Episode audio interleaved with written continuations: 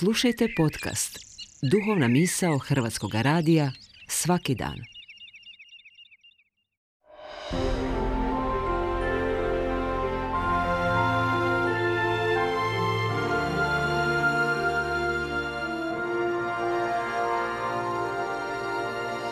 Duhovna misao. Urednica je Blaženka Jančić.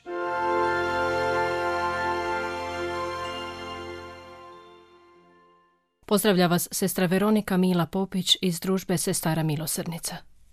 Završeci razdoblja uvijek donesu nužnost zavirivanja u sve uglove kuće. A to znači provjere je li se u oku skrivenim mjestima nagomilala prašina ili nečist.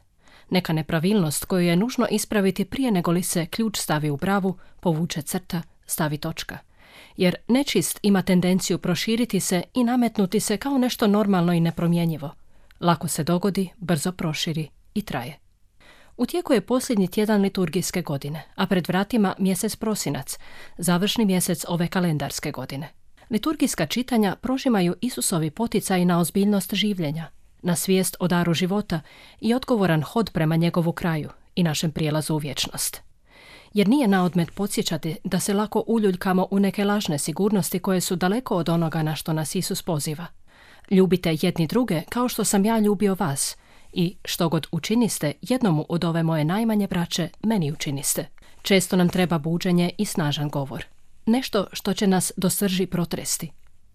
U nekim vremenima buđenje se događa uslijed intenzivnih progona zbog pravednosti. A mnoge starozavjetne knjige, na primjer knjiga o Makabejcima, čije smo odlomke ovih dana slušali, opisuju situacije radikalnog odgovora savjesti uslijed sustavnih prisiljavanja vlasti na otklon od Božjega zakona.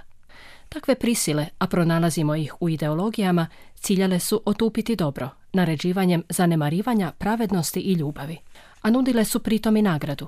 Učiniš li tako, bit ćeš dio kruga kraljevih prijatelja, opisuje knjiga o makabejcima. Mnogi su pristali i nizali potom grijeh na grijeh, dok im nečist nije postala način života, pokvareno stanje duha, ali i društveno prihvatljivo, jer su mnogi time bile zahvaćeni. Takva su društva postala korumpirana, bila iznutra na izdisaju i vapila za korektivom. Bog budi svjedoke i otvara prostore nade. U zahtjevnim razdobljima rađale su se osobe koje su znale tko su. U društvu kojeg opisuje knjiga o makabejcima ipak je u jednom trenutku nastupilo drugo vrijeme. Korektiv je postao uglednik Matatija koji nije pristao na čast, vlast, zlato ili srebro pod cijenu savjesti. On i njegovi sinovi učinili su svima vidljiv iskorak, jasno su izrekli svoj ne grijehu i dali time smjernice novoga puta unatoč sve prisutnoj korupciji. I mnogi tada, kojima je bilo stalo do pravednosti i pravde, pobjegoše u pustinju, navodi knjiga o makabejcima. Pustinja ne mora biti materijalna. Možemo je razumjeti i kao osobno obraćenje.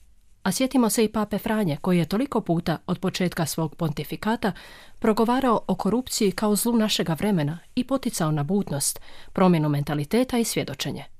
On je korupciju definirao i kao stanje trajnog egoizma pred služenjem drugima, nesposobnost za ljubav.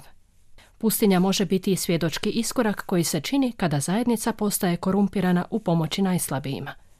To su dobro razumjeli sveci poput Vinka Paulskog, majke Terezije i drugih koji su radikalnom djelotvornošću ljubavi mijenjali koruptivne društvene sustave bešćudnosti. Kakav snažan antikorupcijski korektiv djelotvorne ljubavi.